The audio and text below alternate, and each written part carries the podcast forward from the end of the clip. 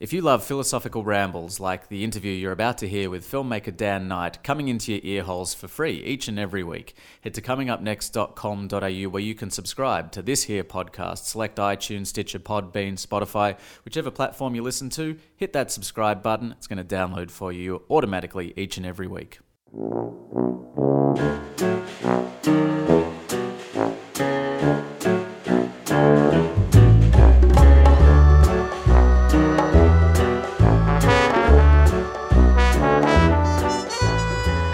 Hey, folks, welcome back to another podcast ramble. Thanks for tuning in again, and what a way to kick off the year with my guest from last week, Joe Berlinger. He came on the show and spoke about his uh, dual Ted Bundy projects. One is uh, scripted, starring Zac Efron, which is set to drop at uh, Sundance this coming weekend, um, and the other is a true crime series, which is going to be hitting Netflix on the 24th of January. Uh, we also spoke about the Paradise Lost trilogy, which is really where he made his uh, his name as a, as a documentary filmmaker, and uh, some kind of monster, working with Metallica, working with Tony Robbins on I Am Not Your Guru. Um, go to comingupnext.com.au, you'll find it there along with the entire back catalogue. My guest this week has been working on a on a film project for the last 15 years, and it's just had its debut at uh, Flickerfest in Sydney. Dan Knight is uh, is someone who I've known. He's been kind of in my circles for uh, for quite a while, and I remember getting wind of this this project. It's based on a uh, Terry Pratchett story called Trollbridge. Um, the film is called Trollbridge, and uh, I really wanted to speak with Dan about what it takes, the the kind of persistence the, uh, the, the challenges, the triumphs, the the difficulties faced in putting together a a film like this uh, over such a long period of time. All the iterations it goes through. Um, they had one of the most successful, I think, actually the most successful Australian Kickstarter campaign at the time, uh, around about 2011. So I was very excited when uh, when I saw that um, that, that the film was was uh, was going out into the world and having its debut. I was really excited about speaking with Dan on the show. If you want to check out a trailer and, and any information uh, on on the film, including uh, ways to pre-order it, you can head to uh, trollbridge.film. Um, but anyway, we talk about the usual musings. You know the drill. So please welcome to coming up next the podcast, Dan Knight.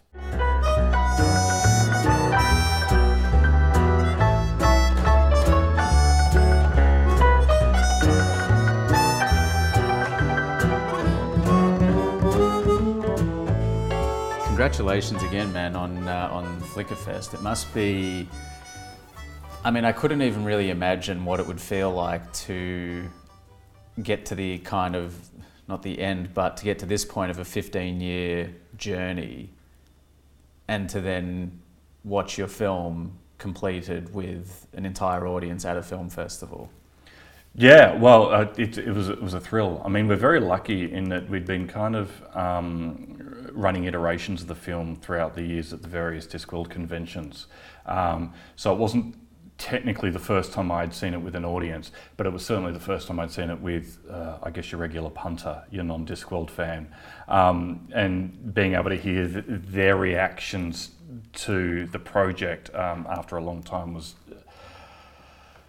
Uh, that had an air of finality about it uh, uh, for me. It's not c- quite over yet, uh, not by a long shot, but it was certainly um, a pleasure just to to to reach that milestone. Well, in a sense, this is kind of the beginning, I guess.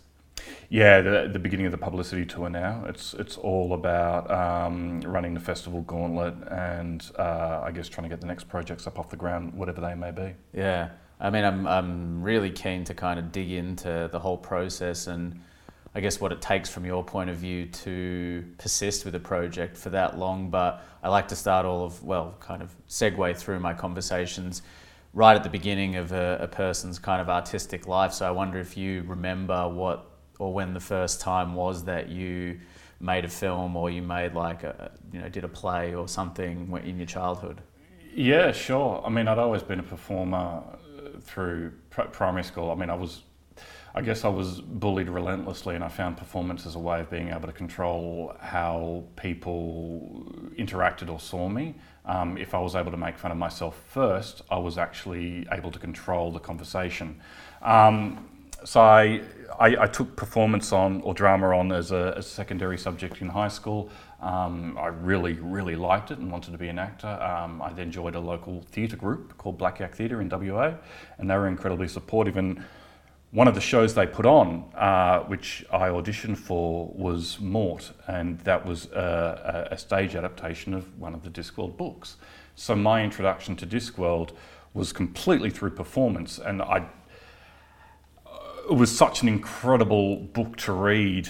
Um, it kind of stuck with me the, the world, and I, I, I, then went and you know I wanted to be able to do a decent audition, so I, I, I, then pretty much started picking up all the books and reading them like you you wouldn't believe, um, and then from there I like I was never going to be able to make it as an actor in WA, so I moved over to Melbourne to try and be the to, to try and see what I could do here, and I, I, was constantly thinking about Discworld in the back of my head, and I was doing all these student films, and I directed a fair bit of theatre, well, some theatre, a little bit of theatre, um, and I was doing these student films, and I was kind of thinking they're not actually teaching these directors how to deal with actors. I thought I can, I can do that. And I'd been saying it for such a long time. Um, my friends were like, "Yeah, are you, are you, actually going to do that, or are you just going to talk?" And I thought, "Yeah, I'm going to do it." Um, and I thought, what better film to do uh, than um, a short Discworld film? Because I, I, was already so familiar. Uh, back in WA, we'd done five plays by that point. Um, I directed a couple, and I thought, yeah, I'm going to direct a short Discworld film. So it's all interlocked, uh, all, all, of that. Um, for such a long time, um, I, had been working on that short for, uh, I guess it's coming up to 16 years now. Um, and the, the, the plays and whatnot that I'd done prior to that all fed into that. It's a pretty incredible thing, I guess, to, to reflect on that, how kind of interwoven all of that is. When you were uh, in whereabouts in WA? Perth. From Perth. Yeah. Was your family like? Were they in the arts at all? Were they? I have an uncle uh, who who works in circus, uh, but he, he I mean, he was he was there on and off, but he, he didn't ring me up or anything like that. Um, I got no idea who my father. I mean, I know who my father is, but I haven't seen him since I was three. Um, and my mother was a photographer, uh, but that was kind of the only arts influence there as well. Um, I, wasn't brought up in kind of an artistic environment. It was just something I fell into as a form of escapism and, and dealing with my real world issues. I guess that's kind of a I don't want to say it's a common thread, but it's a great way to, like you said before, to be able to control your environment or at least to kind of escape, to use your imagination to really delve in into that world and. and don't they say like uh, directors are just people that can't deal with reality? so I, th- I, think I think that's probably a, a, part of it. It's being able to shape my own reality, uh, reality and being in control of that as a kind of a dictatory kind of thing. Um, was I was able to have something of myself that was completely of my own construction rather than whatever forces that were happening in the world uh, that I had no control over whatsoever. Um, and when you moved to Melbourne, were you studying? Did you study film, or did you just go into working on student films? Yeah, uh, I well, I didn't have a show reel because I'd just done theatre at that point. So I, I was told you need to get a show reel together. Well, the only way I'm going to be able to do that is to assist on these student films. Um, and and in doing so, I, I, met a whole heap of people and was able to go. Oh, I could I could use that person here and that person here, and I could build my own film. Now I had no idea how to make a film. It was completely and utterly arrogant of me to think that I would be able to know how to to make a film. But I, I understood actors, and that was the starting point. Sure. And from there, well, I mean, what was the process of deciding that Trollbridge was going to be the piece that you wanted to produce?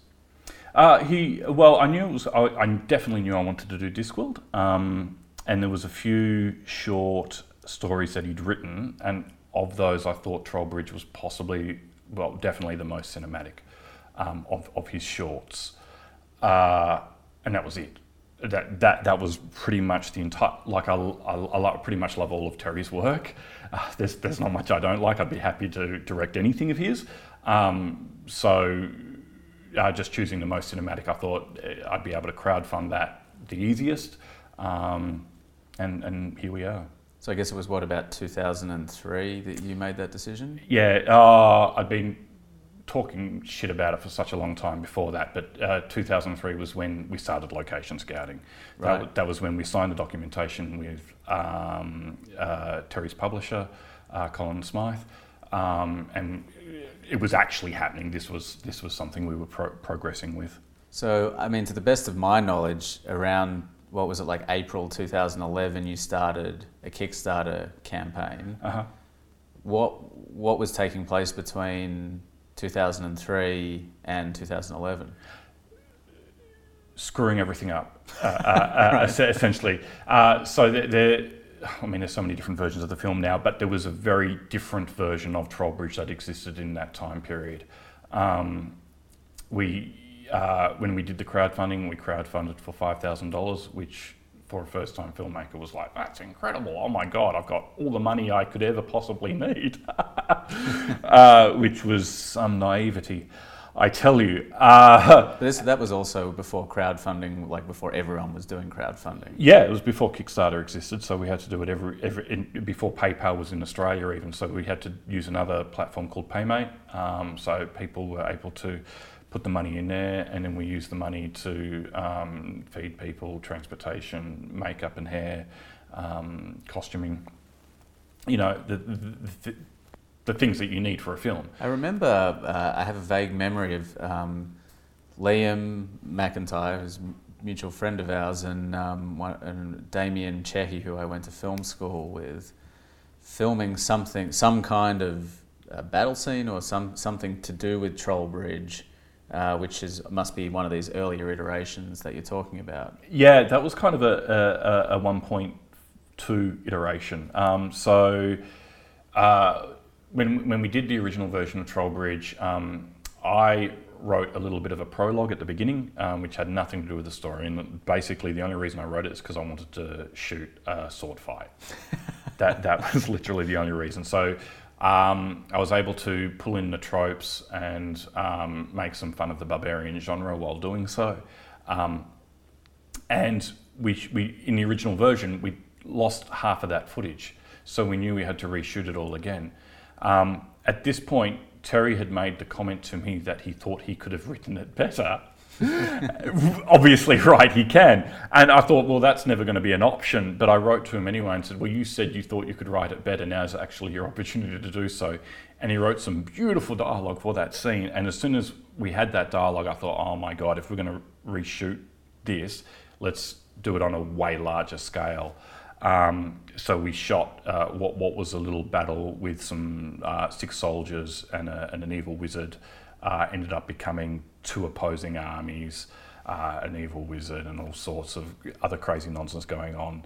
Um, and we convinced uh, uh through a, a, gentleman called Stephen Wiley. Um, we were able to convince a large proportion of the Australian uh, historical and reenactment community. So these are people that uh, beat each other with swords for fun and, and, make their own armour and um, historical accurate costumes uh, to come out onto this dry lake bed in the middle of rural Victoria to bash the hell out of each other for three days straight. it was a lot of fun. Um, yeah, and so uh, Liam was our first AD. He also um, played one of the characters of, of, the dialogue that Terry had written, um, and, and Damien was our DOP at that point. Mm. So I guess what kind of became of those earlier iterations and then what led into starting this Kickstarter campaign, which I think, from memory at the time, was the most successful Australian Kickstarter campaign. Yeah, at, at that the, point. At, at the time, we were asking for forty-five thousand dollars, which we thought was a stupid amount of money. We got seventy-two thousand dollars, which was an incredibly stupid amount of money. Um, and, and it's been ticking over uh, uh, ever, ever, since. Um, so I guess the, the prologue worked for us, mm. um, as, as did the original version of the film. Without those things, we certainly wouldn't have been able to do so well uh, with the Kickstarter campaign in 2011.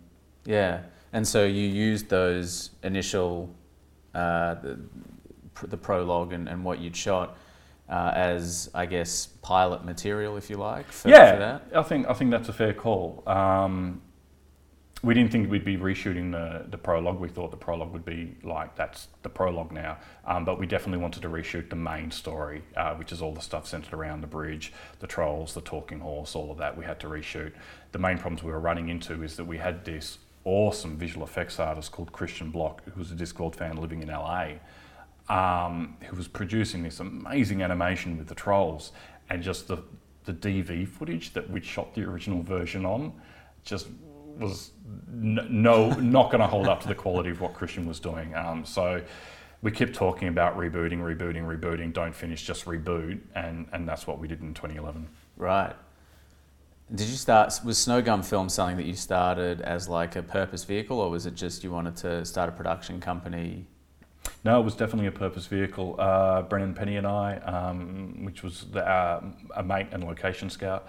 So on the very first day of uh, location scouting. We were going up to Mount Buller to see if we could find some decent mountain backdrops. We were going through the beautiful misty snow gums, and that's when the production company was named. It was named on the location scouting for Trollbridge. The only reason Snowgum Films existed was to create this film. Right. So I suppose you know, let's sort of put a marker in 2011. What were some of the, I guess, frustrations or challenges that you felt going at that point going all right now we have to reboot what's already been eight years of work were you kind of aware that you were going to have even then another five or six years worth of work or was we did you just have this vision that you knew you wanted to achieve no, no. The idea was that we were going to complete everything in three years. That's genuinely what we thought we could do. Uh, we, we just had no idea.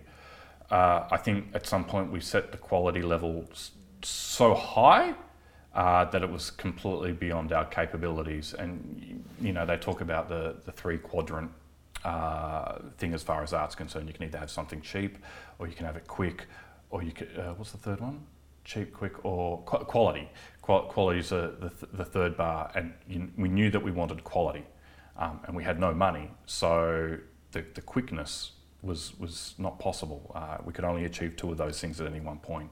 Um, and we were determined to keep the quality, and, and that determination stayed on throughout the entire process.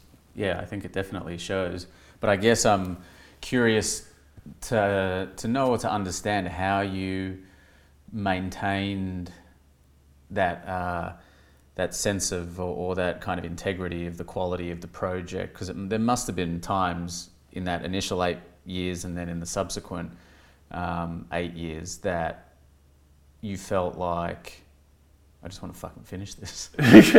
oh, every day, uh, every day.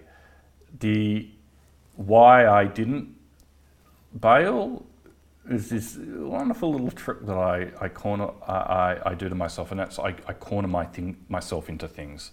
What I'll do is I'll uh, announce my intentions of doing something, and I'll get a, as large an audience as possible that I can announce that to, and then I'm trapped. I've effectively trapped myself into like I can't.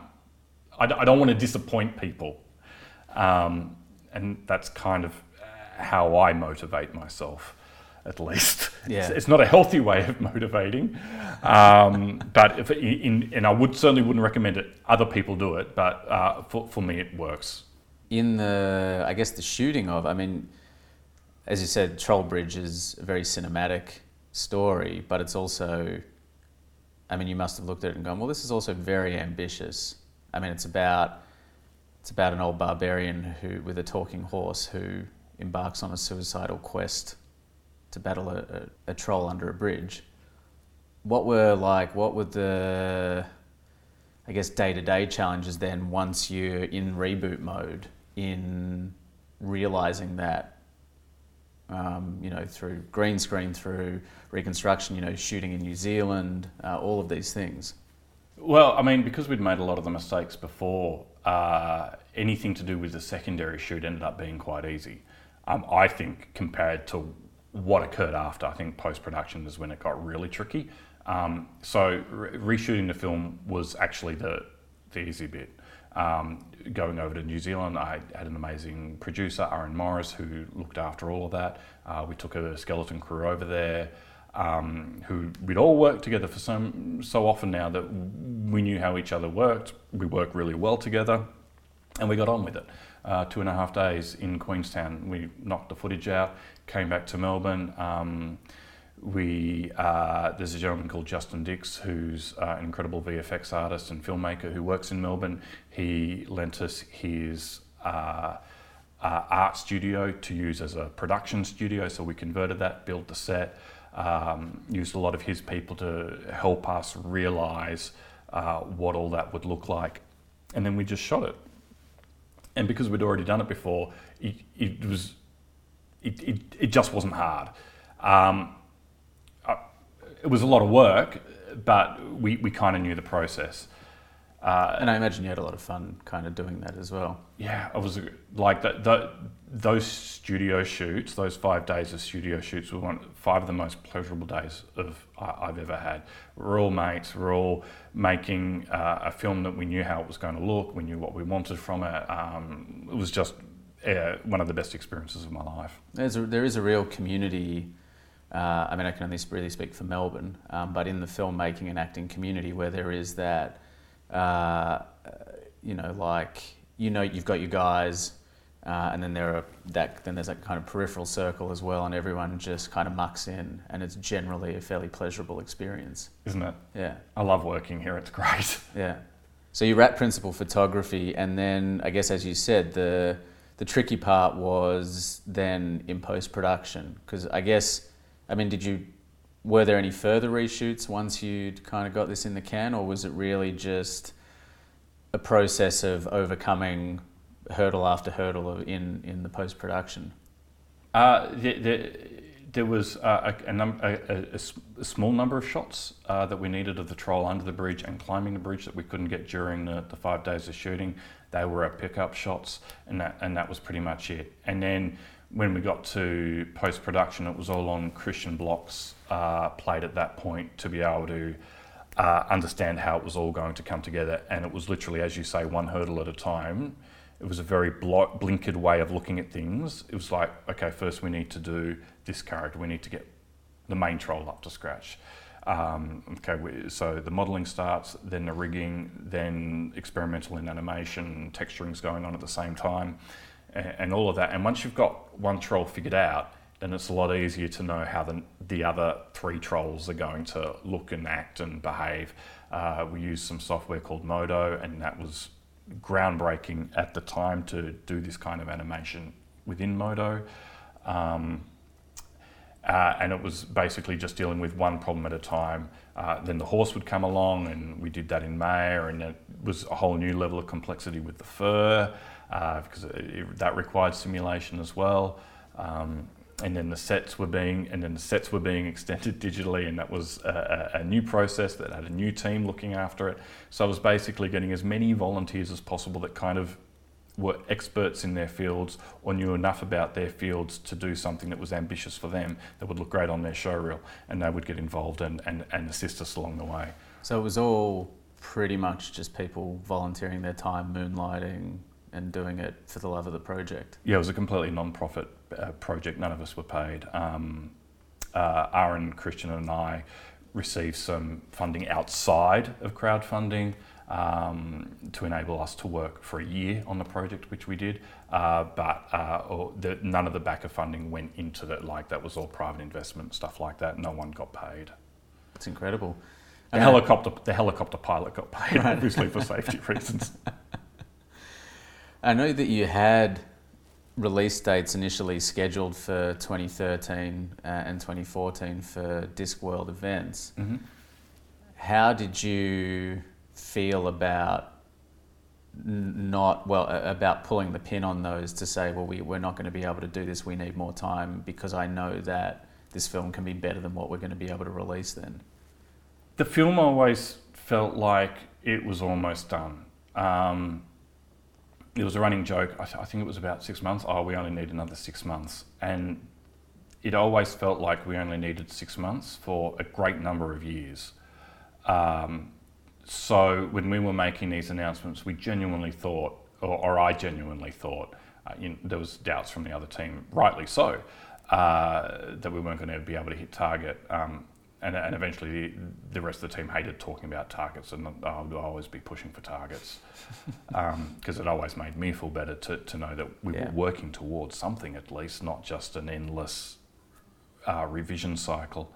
Um, so, we, I mean, the Discworld people are very forgiving. Uh, that because they've been watching the film for, uh, well, I mean, they've been watching every single iteration uh, over the years, either at the conventions here in Australia or, or in England. Um, I would jump between the two. That would occur every uh, off year. Um, so uh, that they had seen it in its rawest form. Um, so it wasn't too embarrassing to be able to take to them a film that had was mostly finished or, or, or, elements missing, simply because I knew that they'd seen it worse before and we had improved since then. Um, and they've always been incredibly supportive of what we were doing. Uh, so I always felt that I was really showing it more to a family than a group of strangers. Yeah, but I guess knowing that, knowing what, or being kind of unwavering in your in your determination to realize what you thought was the ultimate vision was more important than a kind of, I guess, uh, not egotistic milestone, but a milestone that was somewhat irrelevant. Yeah, well, yeah. Um, it, because our entire marketing spill was based on the quality, we knew that we wouldn't be able to cut back on that uh, because people had funded the project based on the quality. People were volunteering on the project based on the quality. Um, we wouldn't have been able to get the people we had volunteering on the project if we were half-assing it. Uh, so cutting corners, and we, we cut corners, but we tried cutting corners where they wouldn't show. Uh, cutting corners wasn't really too much of an option. So then, I guess between, let's say, sort of 2014, uh, when when did you actually kind of put put the the flag in the sand and go that we're done? Oh, that was last year. Uh, ooh, uh, geez, um, maybe July, I think it was, or, or, or June. Um, we we had iterations that we were shopping around prior to that. Uh, when you say shopping around, what do you mean? Entering to film festivals. Yeah, okay. Um, so we were entering film festivals because the film festivals that allow work in progress. We were entering, um, and then uh, but but the flag in the sand was was July. Uh, and, and that was a, a, soft flag. That's just when everybody was getting off the project. Uh, me, Addison, um, and a few other artists, we've been still mucking around with some shots on the side because I, I, just can't let the thing go. Yeah, well, I, I, mean, it must feel like such a huge part of your life and your identity, almost like, I mean, it's been a part of you for like you say, almost 16 years. Yeah. I could imagine it would be very, very difficult to kind of just let it go. Yeah, I'm not. I, do, I don't know how I'm going to let it go at this point. the trick is the trick is letting it go and then moving on to another project. Um, yeah. And hopefully the film festival circuit can sort that out. Sure. So what was it like? I guess t- say 12 months ago when there was actually only six months left. Was mm. that were you like going, okay, there's six months left, and everyone was like, yeah, yeah, whatever, or was there like this kind of collective feeling like actually we can see the end is in sight? No, I don't. I don't think anyone believed that there was six months left, and I, I think there was a fair bit of doubt even when the flag was put in the sand, whether it was actually finished or not. Um, I, I, I don't know whether relief was the right, like because we'd been working so closely together for such a long time. Um, uh, we, we, were e- emotionally uh, and mentally exhausted, pretty much. So it wasn't like, oh, yay, we're finished. It was like, oh, my God. and, and I think, uh, well, I know for a fact all, all, all three leads, uh, we all had breakdowns um, trying to get back involved with, with the real world. I mean, for the longest time, we were only communicating people with via Skype and email and just locking ourselves in those cramped offices that we'd built for ourselves. Like we weren't all in the same office um, you know, Christian was in LA, Aaron was in his office in his flat, I was in my office in my house, and we're all just chipping away at the film, um, the isolation does crazy things to your brain. Mm, yeah, and I guess I mean even like in a kind of pragmatic sense, the world and technology and everything would have changed so much. I mean, even I mean the lead actor um, is quite old when you started shooting the film. Um, you know, just the kind of changes in, in personnel and personality over that period of time. Um, I guess when you do come to finish it, it must be like, wow, what have we just kind of been in or come out of, or, you know, any of those sort of things. Yeah, it was. We, I mean, we were we were always chasing that technology. By the time we finished, um, motion capture had become really cheap and accessible, which wasn't available to us when we began, um, and that would have cut so much time out of the process. Uh, but then we would have lost uh, a, a, lot of the beautiful artwork that our hand animators were able to bring to the project. Um, so, so that was a corner that we could have cut had the technology uh, uh, have existed at the time. Uh, a lot of people, when they've watched the films, have said our drone footage is incredible. It's like, damn, you know, that's a helicopter. That's actually a helicopter, not a drone, because drones didn't exist when we when we shot that uh, stuff. So the the technology change has been different. Um, as far as uh, personalities or or, or or whatnot's concerned, I think everyone's pretty much the same. Um, we have all aged. Uh, I've lost all my hair. Um, my beard is longer. You definitely had long hair, I think, when you were filming that from memory. Yeah, yeah, I still do. It's just now on now, my now chin. on chin. Yeah. so I guess moving, like, what do do you have plans to do another project? What would your what and what would you kind of say? Would you embark on the same sort of thing again, knowing that the time commitment or the time investment that would be involved? Would you recommend some someone who was 15 years younger than you to embark on a journey like that? Oh hell no! I'd slap them around and say, "Don't do that." uh, there's got to be an easier way. I I don't. I'm. This was the the way we knew how to do it, um, and I think every filmmaker approaches things completely differently. Uh, we were definitely the crowdfunding generation, as you say. We did it way before Kickstarter existed. Um, and, and maybe we thought we could achieve some things uh, a, a, lot more simpler um, than we were able to achieve it. Uh, I don't know what the solution is, but I couldn't recommend anyone spends 15 years on on anything. I don't know anyone who's done that. I don't. I don't know if it was incredibly a, a, a healthy thing to do. Uh, but that said, uh, the, the art on the other end speaks for itself. Yeah. or does it? I don't know. I don't know. I think I'm still, I, am still recovering. Um, like, like I said, we, we, we, got out in July. What was that? Seven months ago. Um, and and I, I still feel like I'm still trying to integrate uh, with being a human again. I, like I said before, I guess how do you kind of identify in the world when that's no longer something like when that's no longer a pursuit, something that has been a pursuit for probably almost half of your life. Well, I guess the thing is, is it's not over for me yet. I mean, I've still got the festival circuit ahead, so it's mm. not completely out of my hands. Um, and then hopefully I can fill that that void uh, that that people joke around me. Oh, Daniel, you're, you're in trouble once once Trollbridge is gone. You're going to collapse. Um, no, I'll, I'll just fill it with, with, with something else.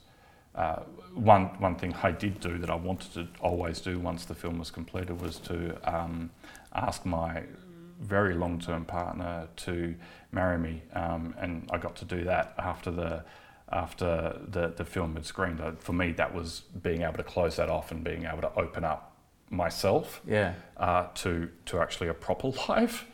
Um, and she said, "Yes." Yeah, so I'm I'm incredibly happy. Congratulations, man! That's amazing. Thank you. Um, so there, I don't I don't believe there's going to be a void in my life. Uh, it's just a, a, new iteration of Daniel. Yeah. Well, how will you define the success of Trollbridge now? What would what would be a successful life for the film?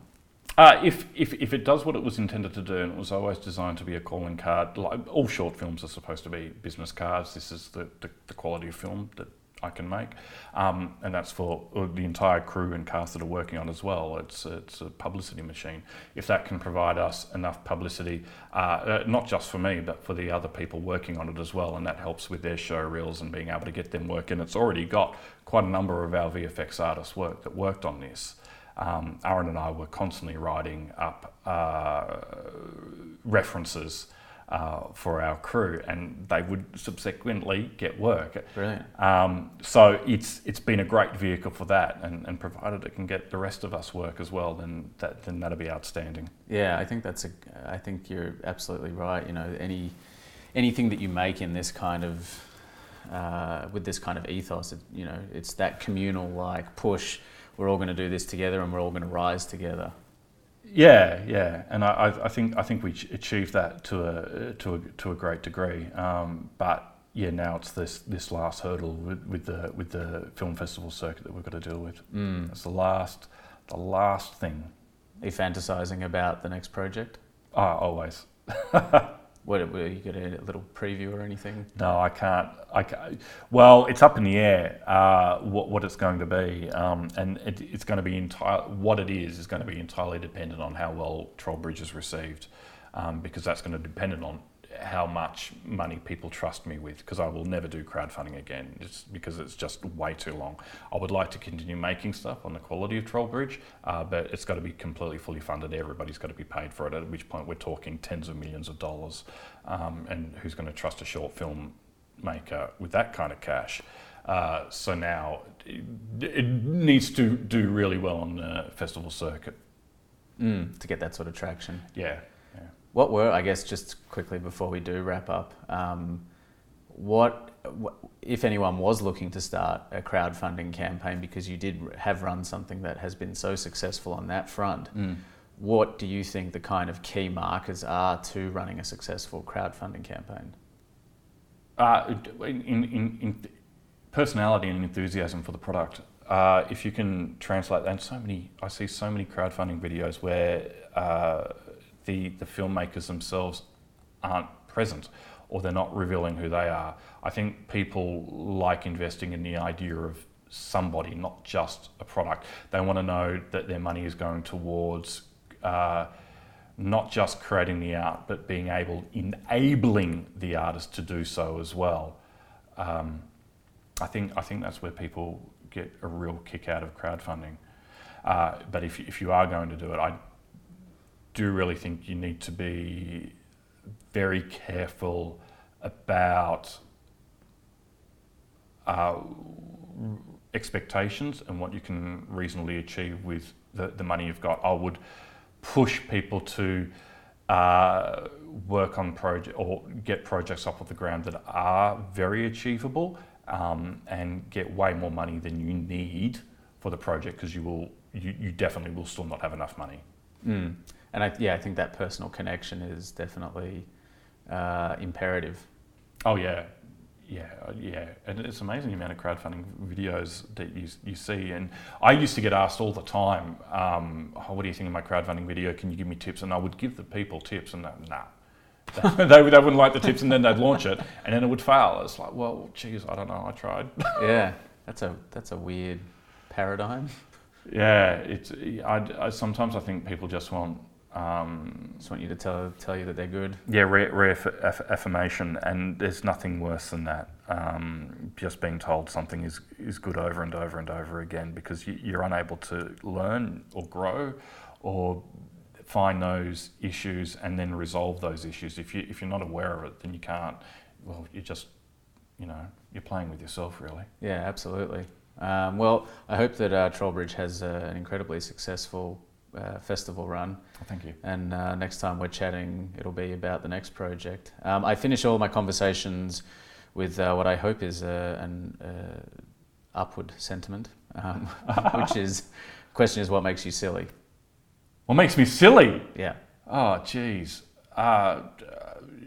Uh, uh, uh, film related, I'm assuming.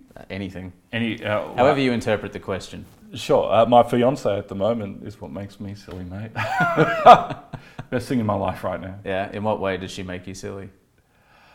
Oh, gee. goofy, I guess. Um, I, I, ha- I have. She's incredible at keeping me straight, as in uh, keeping me focused on the art um, and being able to direct me when I'm lost. Essentially, uh, she's always been there at every turn, uh, especially particularly in Troll Bridge, and has been able to pull me out of those dark times like you wouldn't believe. And believe me, there have been many, many dark times on the project. Um, and she's always been waiting there uh, at the end and being able to help me pull me through uh, and figure out who I am again. Yeah. Uh, that's not silly though. That's uh, quite poignant. It's very Um, insightful. insightful. What, right. how, how did you guys meet? Uh, in a projection room. Oh, really? Yeah, she was working at the Rivoli. Um, I was there to uh, see a, a mate. Um, it was the Pirates of the Caribbean 2 screening. Um, was the opening night. I really wanted to see it, and she was running the gig. And uh, what does she, does she still work in? Does she work in film as well? Uh, yeah, she, she, she now works at ACMI. Um, she works in the uh, preservation centre. Um, so old uh, film, old VHS, old, uh, just ba- basically anything that's very important to uh, Melbourne or Australia. Uh, her job is to preserve uh, that stuff digitally because it's all it's all going to mess right Yeah, now. wow. It's, it's a lot of the film prints are turning to vinegar. Um, so it's it's it's a bit of a race to be able to get all of that uh, stuff in a manner that it, it's not going to degrade any further. Mm. I mean, not to get too earnest about it, but I think when you're living uh, or when you're pursuing an artistic life, it is very important to have someone to kind of ground you and kind of pull you back into uh, the, the real world. Yeah. So maybe it's the opposite. She she's what gets me out of the silly phase and keeps me sane. Well, that's a first. I've never had someone give me the opposite, so Well, that's silly. that is silly. Thanks so much, Dan. No, thank you.